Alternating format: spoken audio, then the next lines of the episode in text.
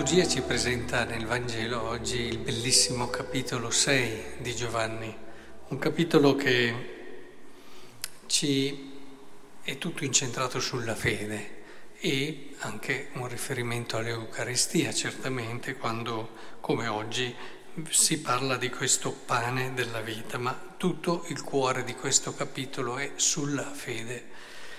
Ed è importante che comprendiamo che cosa davvero la fede ci permette di vivere e quindi anche l'Eucaristia, il pane di vita, ci permette di vivere. Qui si dice una cosa chiarissima, cioè questo è pane che è disceso dal cielo perché chi ne mangia non muoia.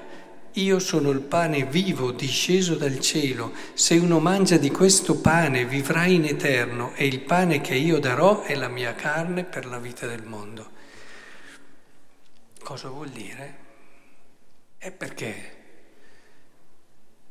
semplicemente speriamo di non morire è No, cerchiamo di capire bene cosa vuol dire. L'Eucaristia cosa opera nel nostro cuore. Nella bellissima preghiera sacerdotale di Giovanni XVII, Gesù dice una cosa che ci può aiutare a capire. Cioè dice, conoscere te è la vita eterna. Io la definisco sempre la frase d'amore più bella che abbia mai sentito, perché dire ad una persona, conoscere te e vita eterna è dire a questa persona che non c'è niente di più bello, niente di più grande, perché la vita eterna è sempre stata immaginata come la totalità, la pienezza della gioia e della felicità di una persona, come dirle conoscere te non c'è gioia più grande che una persona possa ricevere. Ma se scendiamo, se scendiamo un po' dal punto di vista più spirituale e teologico, certamente ci rendiamo conto che conoscere te è la vita eterna. Cioè, cos'è la vita eterna? Conoscere te. E noi ci chiediamo tante volte cos'è la vita eterna, eccetera, questo pane di vita che ci permette di vivere per sempre, ma il vivere per sempre non è un neutro vivere per sempre, chissà dove, galleggiando chissà dove e come, ma il vivere per sempre è un qualcosa che si cala nella dinamica della persona. Cioè, cosa vuol dire vivere eternamente, cioè idea felicità? Entrare in una relazione.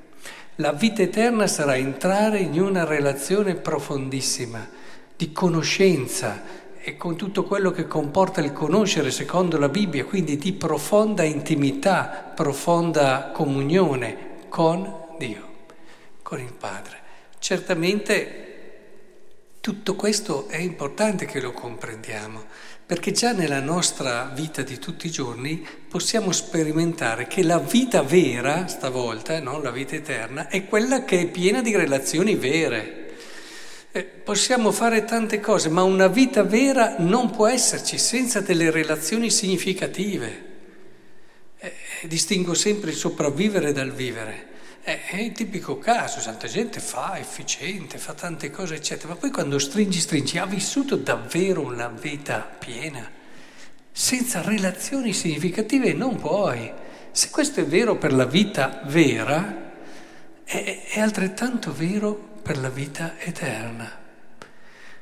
Chi non conosce e non si educa a delle relazioni profonde e grazie all'Eucarestia ad una relazione profonda con il Padre, perché fa questo l'Eucaristia, non è che ci cambi chissà cosa in modo magico, l'Eucaristia giorno dopo giorno ci introduce nella conoscenza del Padre.